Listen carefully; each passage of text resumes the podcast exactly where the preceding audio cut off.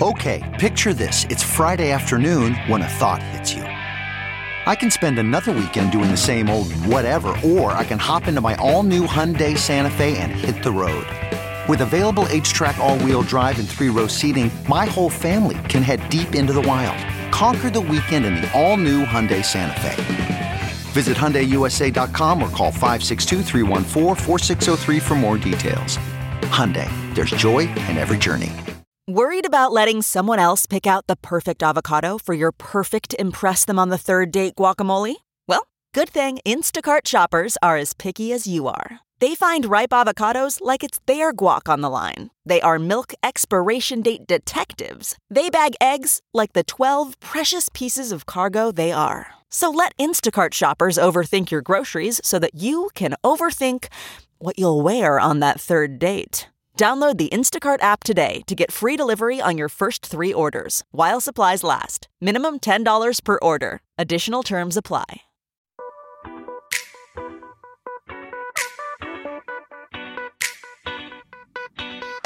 This is the Hash Podcast. Stay informed with the latest on Bitcoin, ETH, the metaverse, Web3, and more with stories that matter to the crypto world. All on the Hash for your ears. You're listening to the Coindesk Podcast Network. Hello and welcome to the Hash live in this big, huge venue with very bright lights. We are very excited to be here right now. This is pretty awesome.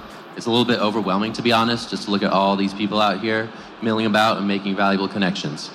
I'm Zach Seward. I am joined on the hash today by Ben Powers, Will Foxley, Jen Sanasie, and Wendy O. Let's hear it for the hash today, live audience. yeah. This is not my living room, it's true. Amazing. So, as you might know, the hash is all about getting you up to speed on the crypto news of the day. And we're going to be doing that today, even though it's a bit of a special format. So, starting us off is Ben. Take it away. Thank you, Zach. All right, so news of the day is a week-long saga, weeks long actually, that Seth Green got his NFT Bored Ape Fred Simian back from the pseudonymous Mr. Cheese, who bought it after he fell for a phishing scam and it was stolen, which a lot of people can relate to, I am sure.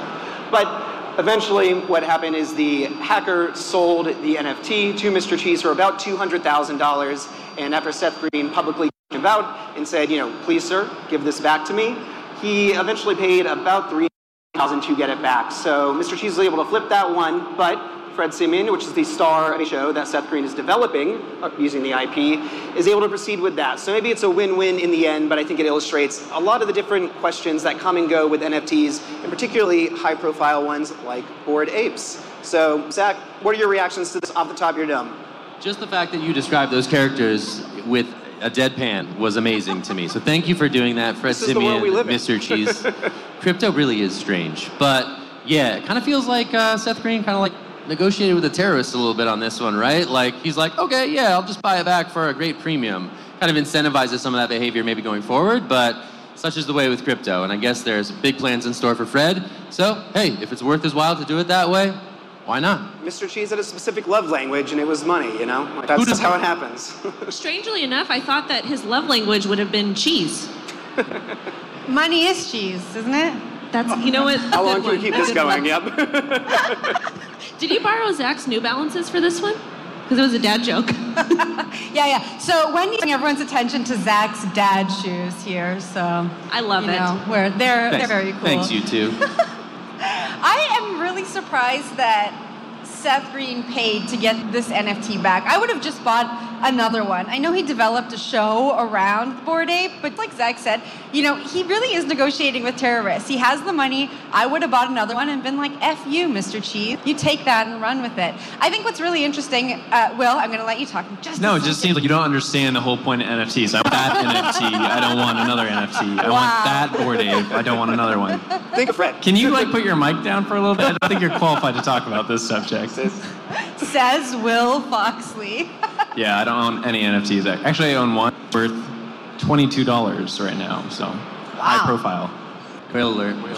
cool. I think it speaks to like the security challenges in the space, right? Because I mean, like, not everyone has Seth Green money to make this stuff go away, right? These problems persist. We've seen like a big time uptick in sophisticated phishing scams that have attacked, you know, communities such as the Bored Apes in particular. So to see this sort of play out this way, not everyone has access to this resolution here. And it's something I think that, you know, from a big picture perspective, it's something that kind of like is plaguing the NFT space right now. And I think there's a lot of conversations in rooms like this and elsewhere about how to sort of eliminate some of those pain points for more everyday NFT users who may not have the best OPSEC or may just have of falling for a really sophisticated scam. So curious for your thoughts on that actually. No, it's funny you mentioned that. I'm moderating a panel tomorrow on NFT scams and security, so you can check that out to not Death Green. Um, but I also think it's important because NFTs have presented this really popularized version of crypto to people that are not familiar with it generally, and it's brought in hordes of people. Like I covered OpenSea, you know, hacks and scams when those happened initially years ago at this point or whatever that was, and it shows that people who've had that happen don't even have like 2FA on or something like that. And so it's a really vulnerable population just kind of being dumped into the NFT space. And I think that's something that NFT developers and platforms, as well as people on the flip side, you know, just general consumers, have to think about because, you know, if you're not getting inundated with like phishing links related to crypto scams or hacks, like you're walking into a world of hurt just not having experienced those before because they can get you know super jokey and bad but also really sophisticated and sometimes like tailored for you and so it's you know something that's not going to be going away unfortunately it's just like that's the internet but you know something to certainly be aware of Yeah, I think it's important to point out every time we talk about this story that Seth Green really wanted this NFT because he'd already started to create IP around it. And Bored Apes is a collection that gives all its owners full commercial rights. So a lot of the owners of these NFTs are creating IP around them, right? They're putting them in commercials. They're out, they're letting their NFT partner with brands like Adidas. They're participating in Hollywood ads or films. And when this ape was stolen from him, the intellectual property rights went to that thief. And I think that's something that the industry is going to battle with solving as we move forward and as more people get the intellectual property that is attached to these NFTs. And I think it's going to be really interesting to watch. And I don't think it's the first time that we're going to see these crazy stories with celebrities who have these NFTs, they're creating IP around it for really big money, and then it's in, in Mr. Cheese's wallet. One of the things I have to say though is if you're going to do anything with an NFT, especially if you have one that's high value, just put it in a ledger and forget about it. Just do that, especially somebody like Seth Green. I understand you want to have quick access to it, but why wouldn't you just put it on a ledger, put it somewhere safe and secure, especially if you're going to be developing an entire show around it. And the last thing I want to say, it's going to be very interesting to see how the SEC and other legal bodies deal with cases like this because we're going to see them pop up in the court system. Good points all around. Let's change gears. Let's go to the world of Bitcoin with Jen. Take it away. All right. So Jack Dorsey and Jay Z are launching a Bitcoin Academy for public housing residents in Brooklyn, in Marcy community where he grew up. I think this is really interesting because I think everyone here in this audience and all of us on this stage know that Bitcoin has the ability to offer financial access to people who have maybe been forgotten about by tri- traditional financial systems. And Jack and Jay Z are expanding their repertoire into Brooklyn. Now, Ben, you're from Brooklyn, so I'm passing you. i'm from atlanta Okay, you're from Atlanta, but you live in Brooklyn. what did you think you're reading the story this morning? to start with the educational approach. I see a lot of people like diving in if they have, you know, the wherewithal and the money to do so without doing that basic 101 stuff. And, you know, Coindesk has a lot of, you know, written about this, trying to educate and, you know, I've helped written those kind of things in the past. And so that's like the best possible starting point. It's not like, here's a Bitcoin, go play, uh, or like put this in DeFi or something like that, like all these different assets. And, you know, part of the things that we have at Consensus and the appeal of it is that you're speaking to a wide audience. There's NFTs, there's DeFi, there's Bitcoin, there's all the other kind of ecosystems here. So it's a really good starting point that that's where this is going to be going. And obviously, you know, Jay-Z giving back to the community isn't new. Doing it in this form with Jack in Brooklyn is a little bit new. And it'll be interesting to see if other, you know, prominent either artists or others from Brooklyn who have an interest in crypto could follow suit. Yeah, I mean the demand is there, right? I think Yeah. you know there was a recent study with Charles Schwab involved and found that you know 25% of Black Americans have access to Bitcoin or some other cryptocurrency. That compares to like 15% of white Americans, right? So that's resonating with this particular community, and I think additional education there is fantastic because Bitcoin uh, honestly does represent sort of self-sovereign finance, right? An alternative, as you mentioned, to existing systems that have disfavored large groups of people historically. So the fact that that is seeing an uptick among those communities and we're seeing education efforts like this to sort of further advance that cause, I think it's super smart and I'm curious to see what comes of this for sure. I'm actually very excited to talk about this because I love to see people giving back. And when I first got into Bitcoin, I had no idea what this tech stuff was. I was like, this is hard, this is math. But then when you actually learn about Bitcoin, you read the white paper, it forces you to really understand how money works, what is inflation, which we're going to talk about. All these really complex financial systems, it forces you to learn about it and then to really realize all of the different predatory things that are happening. So the fact that we have somebody like Jay Z that is doing this, I love it, and I think we're going to see a lot more other people contribute to their local communities, and that's where the education starts is within local communities and giving back. And I'm very, very excited for it. Okay, my only take about this is about Bitcoin maximalist culture, because it's Jack Dorsey, right? So it has to be involved. Who is the profile picture for Jay Z? Do you know? I think it's an NFT, right? It is, it an a crypto NFT. punk? I think you know. It is an NFT. Ooh, I got a hot take on this. Do you? I do. Let's hear it. My take is is that Bitcoin maximalists get to pick and choose who they favor and what people that they allow in and what people that they do not allow in. And I don't think that's okay. You get to have a personal opinion like what people you like or you don't like, but when you're going to sit up there and have this real ideology about we accept this we only accept that, but then when somebody comes in with money that wants to do something similar that you want to do, but they also have different opinions about other things, kind of problematic to me. Problematic. I hear that word a lot, but I agree with you here. I do think that someone like Jack Dorsey has a pedestal and he's able to use whatever he wants in that moment. Collaboration with Jay Z makes a ton of sense, right? And doesn't he work with like Tidal together also? So like it's a lot of different technologies that they work on together, and they try to break outside the mold of traditional stuff. So going back to Tidal, music industry that's been dominated by a few streamers. A lot of these artists don't get the rewards they should get from their work. They don't get the royalties. Like you can make million streams and get like literally no money from it. And so he wants to change that with Tidal, and that's why they're working with groups like Jay Z. I think like Kanye is part of it. Some other people. He's very trendy, even though he's a Bitcoin maximalist. Jack, hey? He's just really in with the cool crowd. This story reminded me a lot of Crypto in Context. Um, I've spoken about it on the show before, and Isaiah Jackson did an interview with them last year at Consensus. And Crypto in Context is an educational, I guess, forum in the Bronx.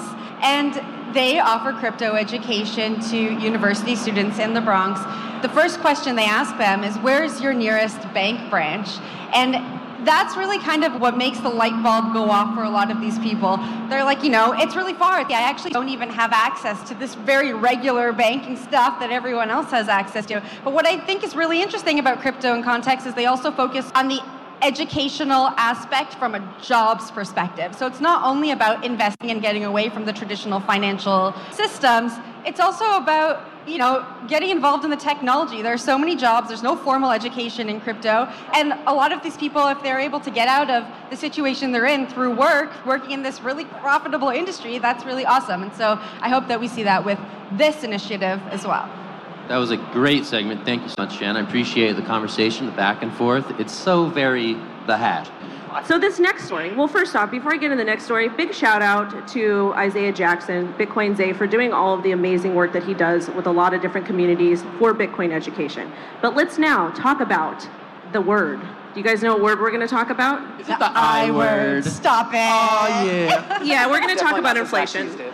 So the CPI reports came out, and apparently inflation has rose from the month of April to approximately 8.6%, which is the highest amount over the last 40 years. And it rose up 1%. And the reason why we're talking about inflation is because Bitcoin was created out of the 2008 housing crash, and it was a form to kind of combat inflation. And we're seeing a lot of people struggling, especially the underdogs. So I want to ask all of you do you think that Bitcoin can actually compete and compete against inflation? Uh, I'll take it. I'll take it. Bitcoin cannot compete at this point, but in the future. So here's the very vanilla take, but I think it's correct.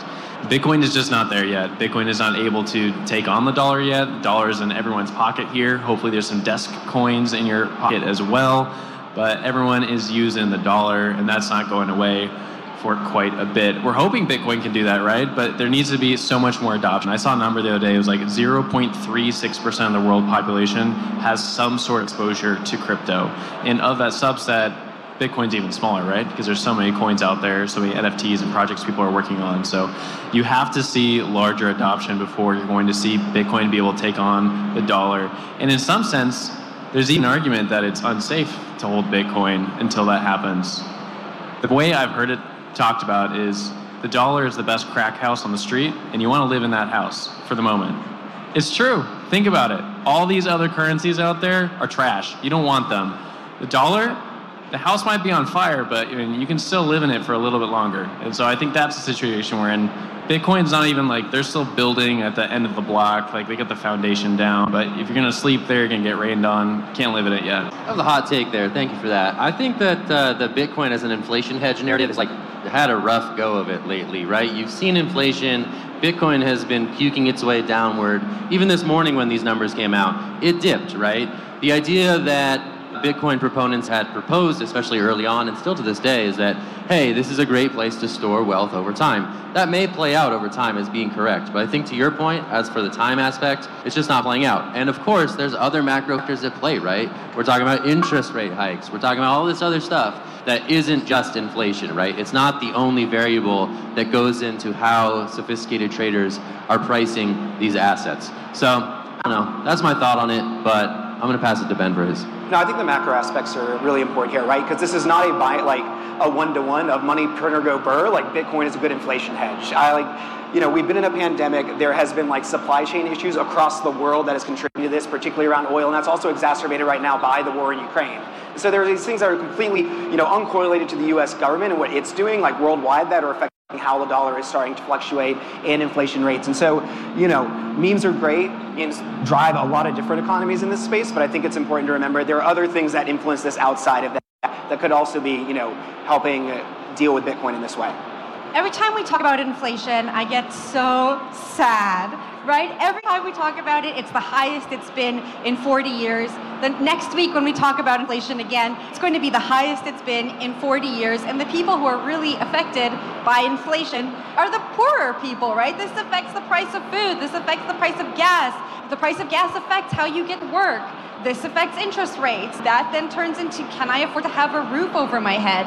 And the story is so sad because we used to say that Bitcoin was a hedge against inflation. And there is a solution and there is some light at the end of the tunnel. Now we're seeing that that's not actually feasible in the current climate. But Will, to what you were saying, it sounds like we need to focus more on adoption so that we can get to a place where there is that solution.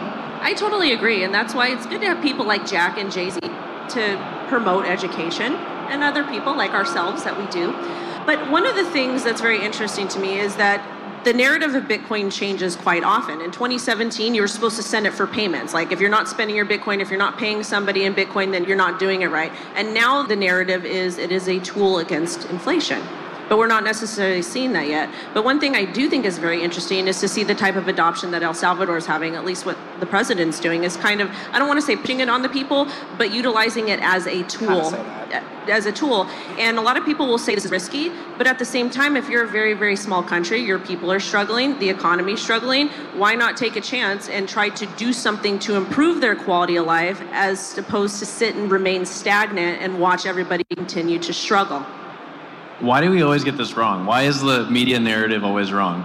Like Bitcoin is an inflation hedge. That didn't work out. That was a Bitcoin Was that a maximalist hedge, or was that, or like- statement. Though. No, it's everybody. That's definitely everybody. Everyone always jumps on to like the last headlines, like, "Oh, Bitcoin inflation hedge," but it's like that didn't happen, right? So why do we keep getting that wrong? I'm with Ben. I don't think that, that's not on us, man. Don't get, get out of here with that, bro. It's on Fudding the- CoinDesk. Stop fudding CoinDesk, Look, sir. one time on the show, I made a price prediction. It was Bitcoin at 60K, and that's about where it ended up at this peak. So, only one I've ever made. That one hit. Ben is my paid group leader now. Will left CoinDesk and all of a sudden No, he's think- against the media. It's also worth asking, like, how much, you know, we see this corollary between the stock market and Bitcoin happening. Like, you know, stocks across the board are down. And I also wonder, like, how much that speaks to the fact that TradFi has gotten involved in Bitcoin and is holding, is buying, is selling, is doing all this, is functioning, you know, within this ecosystem. So it's not just parking it and leaving it there. Like, there's activity going on in relations to other holdings, taking dips or going up or whatever else. And so, you know, I think that also complicates this narrative a little bit and does show a little bit of capture, you know, by the traditional economic structure in this regard specifically. I'm still shook by Ben's epic top call. wow, I didn't realize that we had We got that like on that tape. on the That Amazing. exists out there. All right, we're changing gears. We're going to talk about Bitcoin mining, so I'm going to pass it to Will. Will, go. Let's talk about Bitcoin mining. I work for a mining company. If my shirt, then I don't know. Understand the disclosure there. Washington State, specific county, Chelan County, is upping the tax rate for crypto miners by 29%, trying to drive them out of the area because they're tired of them eating up all the electricity. So they're implementing a new tax law for Bitcoin mining and crypto mining specifically to drive them out of the area. This also happened in 2017, 2018, stopped during the bear market, and they're picking it back up during this last bull market just to get them out of the area. Interesting little tidbit here is the fact that one, the area Um, uses I'm was Balloon. all hydroelectricity. The whole Washington state area has gigawatts worth of power, which has made it a huge place for Bitcoin mining. Second part is they really care if you're mining Bitcoin or if you're not mining Bitcoin. If like you're using like general data processing, any other sort of business like AI stuff, they don't care if you're using energy for that. But if you're mining Bitcoin, they don't want you there. So they're trying to regulate the end use of energy, just like we're seeing in New York right now and other places, which is a very aggressive regulatory move. So, my first thought when I heard this story is to follow the money. There's people in power that are probably getting money or funding from somewhere that doesn't like that because it's coming in on their market share. Because we all know that this narrative with Bitcoin being bad for the environment or Bitcoin mining being bad for the environment, yes, Bitcoin does leave some sort of carbon footprint, but is it really as bad as they make it out to be? And there are positive solutions or alternate solutions to go ahead and mine Bitcoin. So that's where my mind goes when I hear stories like this is who's paying who off under the table to make a big fuss and an issue about it.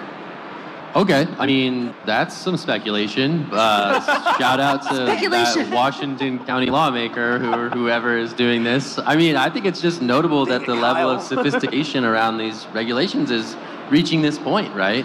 It's odd that we're seeing this degree of detail being imposed through laws. I think most notably with the New York State. So the idea that this is something that has deleterious effect and should be taxed almost as like a vice tax, right, is what we're seeing, is an interesting economic development play from a small place here. I think, you know, stepping back, right, Bitcoin miners optimize for cheap power, right? They flock to wherever it's cheaper. That's pretty much the name of the game in terms of how the business operates. So in these places with abundant hydroelectric power, upstate New York, Washington State, other places, that's where you see this activity follow, right? You know, you see it in Texas with this special power grid that they have and lots of wind power. You see it in Georgia for whatever reason, ending up gobbling up a big chunk of the Bitcoin mining activity here in the US. So I think we're going to see more of these sort of like sophisticated local governance plays to either embrace this sector or say, hey, we don't want you here. And ultimately, it's a governance story, and it's going to be interesting to see who follows suit in terms of either attracting or dispelling this industry. No, we're in Texas right now, so we got to talk about Texas mining a little bit, right? I mean, there's a reason everyone wants to come to Texas, and one is the cheap energy, but two, honestly, it's a political stability. Texas regulators, Texas government has been very, I don't know what the word is like, they've been aggressive in terms of courting Bitcoin miners. So last year, a year ago, China banned Bitcoin mining, and just a few weeks before that happened, Greg Abbott, the governor of Texas, signed a little note saying, hey, we want to attract Bitcoin miners to the state. And we've seen that develop where West Texas is now full of Bitcoin miners. Like in every small town, there is a lot of ASICs humming along really loud, just soaking up all the excess energy. And so what you have is political stability that enables businesses to operate. Because a lot of the businesses here that we see at Consensus, they're are often new. They're startups, right? And they thrive in the chaos. Like that's what startups do is they thrive in chaos. Bitcoin miners like stability. You need to have really clear business plans going forward. Otherwise you can't operate. And when you see states like Washington and counties like this county in Washington, or you see states like New York, they're thinking about this two-year moratorium, hasn't passed yet, but it might. What you're seeing is political instability that is going to drive out miners, and it's going to drive out other industries as well. So DCG is also a firm that operates within that New York area, and they were thinking of opening up an office in upstate New York and Buffalo. They're going to hire about 200 people. Because of the political instability with the moratorium, they're considering not building there anymore. Bitcoin mining isn't welcome so why would any other Bitcoin adjacent industry be welcome there? So it's to Washington's loss, it's to New York's loss, it's to everyone else's loss. Luckily, Bitcoin doesn't care too much. It can move to another area, and a lot of the industry can also move to another area, right? Like Consensus used to be a New York event. We're in Austin now because Austin welcomed all of this. Well, Is there only a certain amount of capacity, though, that each state can support when it comes to mining? Are you fudding Bitcoin miners? I mean, it only makes sense, right? No, there's definitely a cap. It depends on your state, depends on regulations, and it depends on the network as well, right? Bitcoin also self-regulates how much mining activity because you'll start making less money than you would want to to be operational. So Texas, good. I mean, there's about like 80 gigawatts of power here. You know, that's enough to power everybody and have about 10% surplus in terms of energy for the state. Bitcoin miners are trying to soak up that excess energy, getting to like a almost a neutral spot for the state. Washington, I don't know off the top of my head what they're like, but they have gigawatts, like gigawatts worth of hydro power that's just there and available. One thing I do have to say, and I know we gotta go, but because inflation is so high and we're seeing all these issues and people are struggling to live, wouldn't you think that these cities, states, whatever, would be more excited to invite a brand new industry in that's gonna create jobs and create revenue so that their people can eat? Yeah, I'll answer that really quickly before we jump to the last story. I think the interesting thing here is if you look at the breakdown of inflation, energy is one of the highest hit areas for inflation. Oil and gas went up. Every time you're filling up your car, it's like five bucks a gallon, right? Same thing with home rates, right? Inflation has moved into the energy sector. That's causing mom and pops, normal people, to be pissed off about the cost that they're paying every month. And then they see this new Bitcoin mining operation. The thing they know about it is it uses energy. Zach, let's give it to you for our last story. We're moving to Ethereum land, away from the Bitcoin miners. All right, let's do it. So, Optimism is a token, a scaling solution. They make Ethereum move faster. So, they had a token airdrop. They worked with a market maker, Wintermute, who is here. There was an accident. Wintermute sent something like 20 million of these tokens to the wrong address. They sent it to an address that wasn't supported on Optimism. Someone saw this and they said, hey, I can take those tokens. And that's what happened. So what this update is that we're talking about is that that person ultimately returned the majority of the tokens, took something like a 2 million token bounty basically, after communicating with Vitalik and sort of illustrating the weird, wild world of how smart contracts can work and how often human error can intervene and make them not work as intended. So this is a weird story. It sort of speaks to black hat hackers maybe turning into white hat hackers in the end. So similarly, like it's kind of this gray hat hacker conversation. It's something we've seen in the past with some big high profile ones.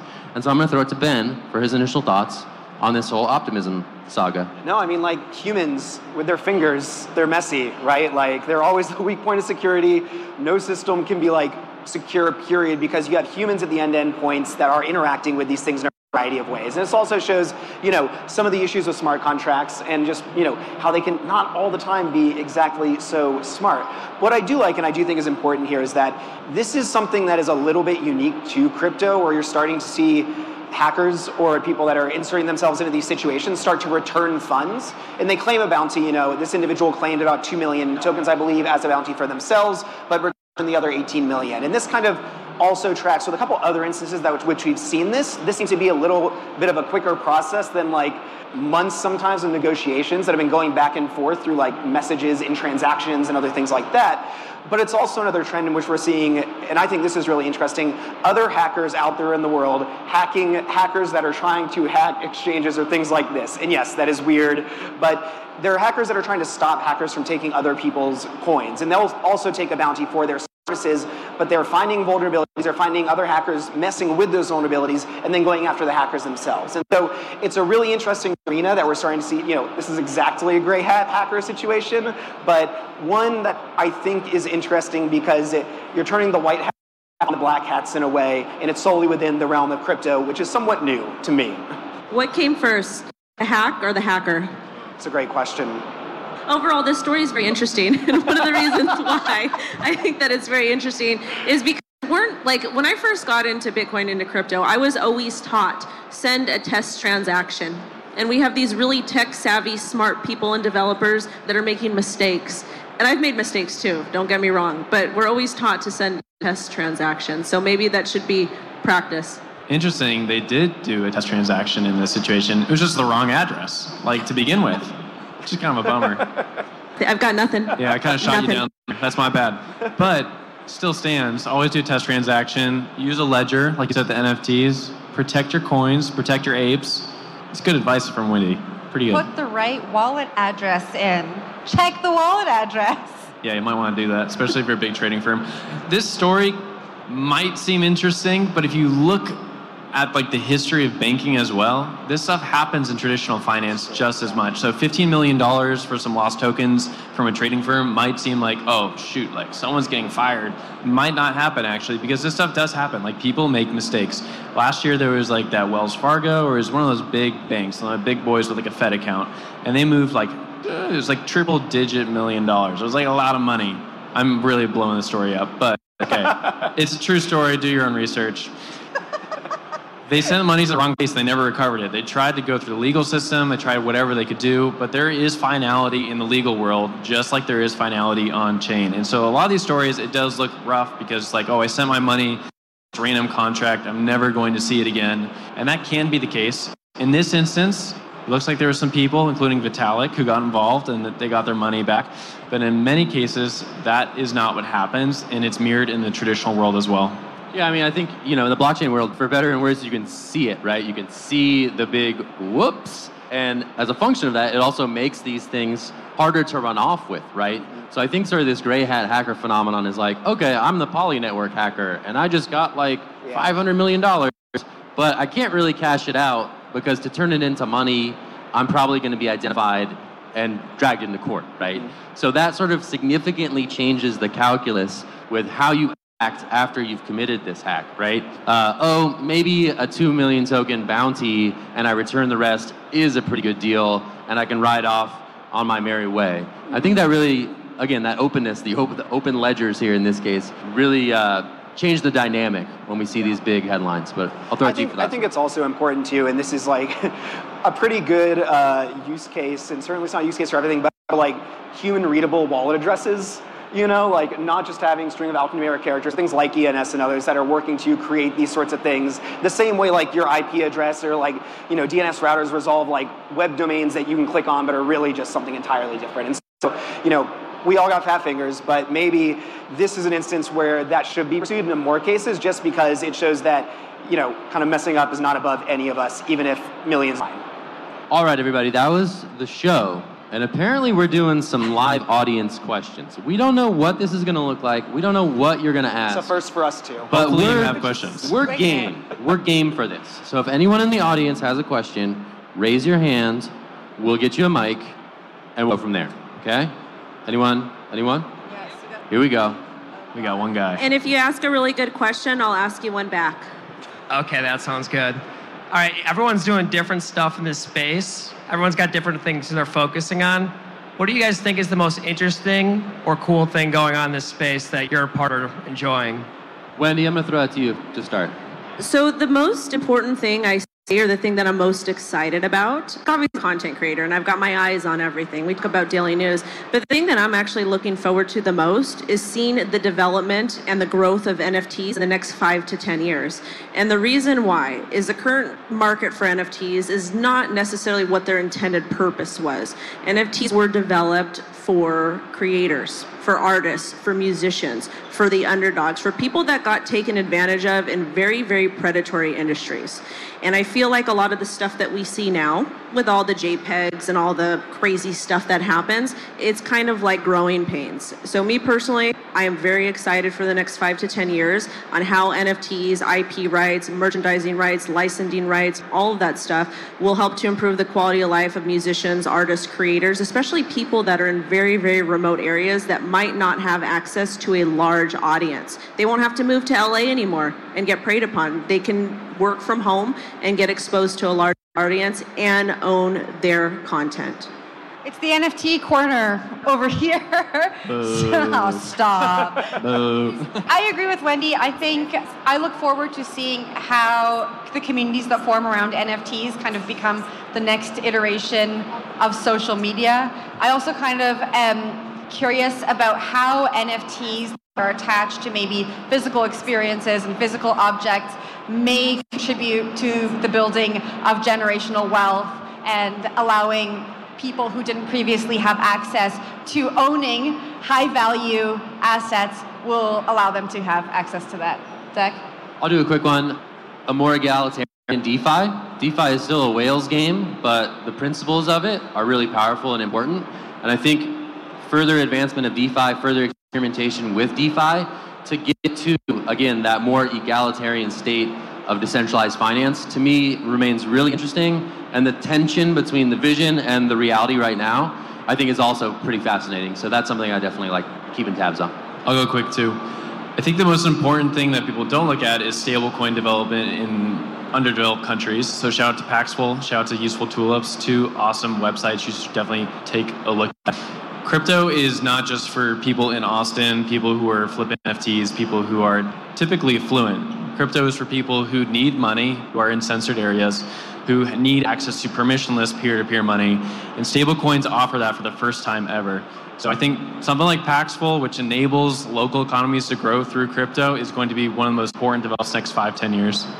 Yeah, so I'm the tech reporter at Grid Now. Before that, I was the privacy reporter at Coindesk, so this might be a little bit predictable, but I've never claimed, and probably never will be, like a number go up, number go down, like Financial Watcher journalist. Just the different cryptographic and privacy and security techniques that are spiraling out of coin development and then being implemented in other things. So, like zero knowledge proofs a variety of other situations, they're not only being used to protect financial transactions, but are also being pulled out and then pulled into potentially plug and play platforms or things like applications that we use every day and things like that that can help protect people's data overall. And so that continued development and that continued spiraling out as computing capacity increases is something I'm really curious about to see continue to develop. All right, we have another question right up front. It is our last question. What is it? Uh, do you have friends and family that you got involved in crypto? And if so, what was the largest obstacle you had to overcome to get them involved? So one of the largest obstacles for me is I come from like an old school Sicilian family, like old school. I'm only like second or, th- or like third generation American.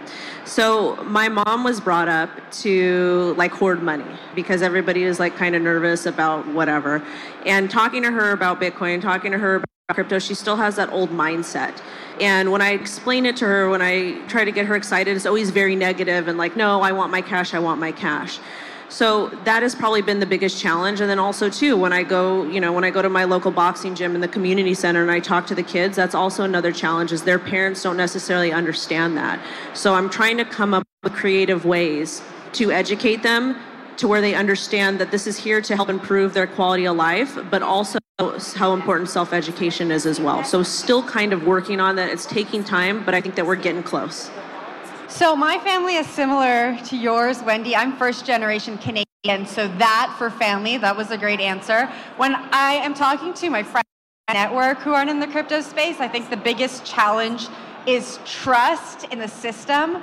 It's unbelievable how many people just believe what they hear and what they say, and they don't actually dive deeper and do their own research. And so finding resources for my friends and family that aren't like completely out there that they're like ah, i don't know what this is it seems very technical i don't know what publication this is or who this person who's writing about this is so finding like that middle ground that can ease them into their own kind of world of discovery is what's been a challenge for me but it's been exciting because we learn together I don't have a ton to add here. Uh, you know, I try to like just paint it as it is, and if there's curiosity there, they can go for it.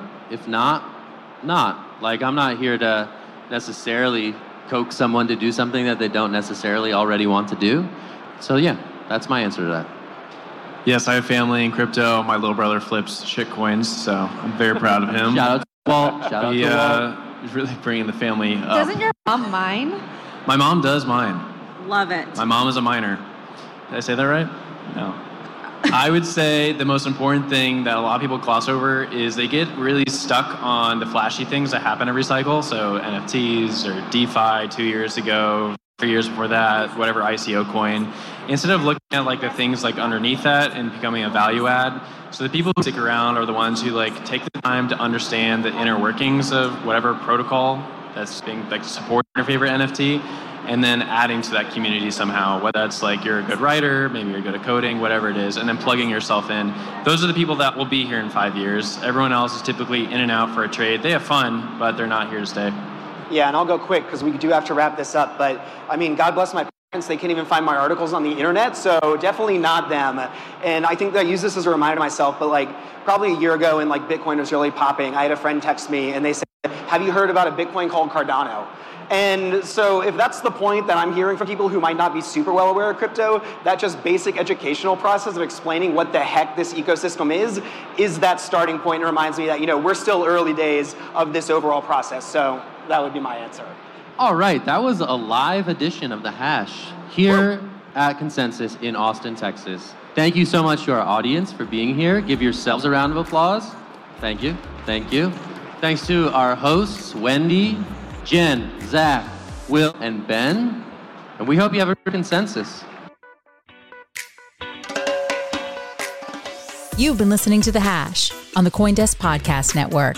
We would like to hear from you, so if you have any questions or comments, please reach out to us at podcasts at coindesk.com, subject line The Hash, or leave us a review on your favorite podcast player. Thanks for listening.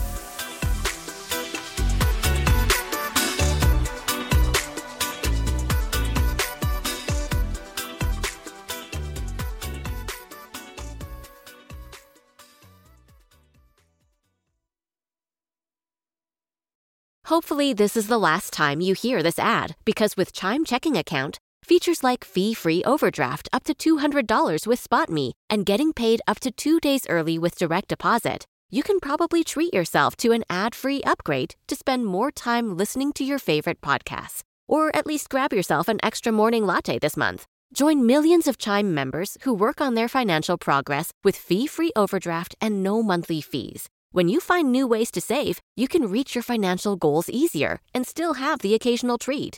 Take more control of your finances and say goodbye to monthly fees. Open your account in minutes at chime.com slash goals24. That's chime.com slash goals24. Chime feels like progress. Banking services and debit card provided by the Bancorp Bank N.A. or Stride Bank N.A. members FDIC. Spot me eligibility requirements and overdraft limits apply. Terms and conditions apply. Go to chime.com slash disclosures for details.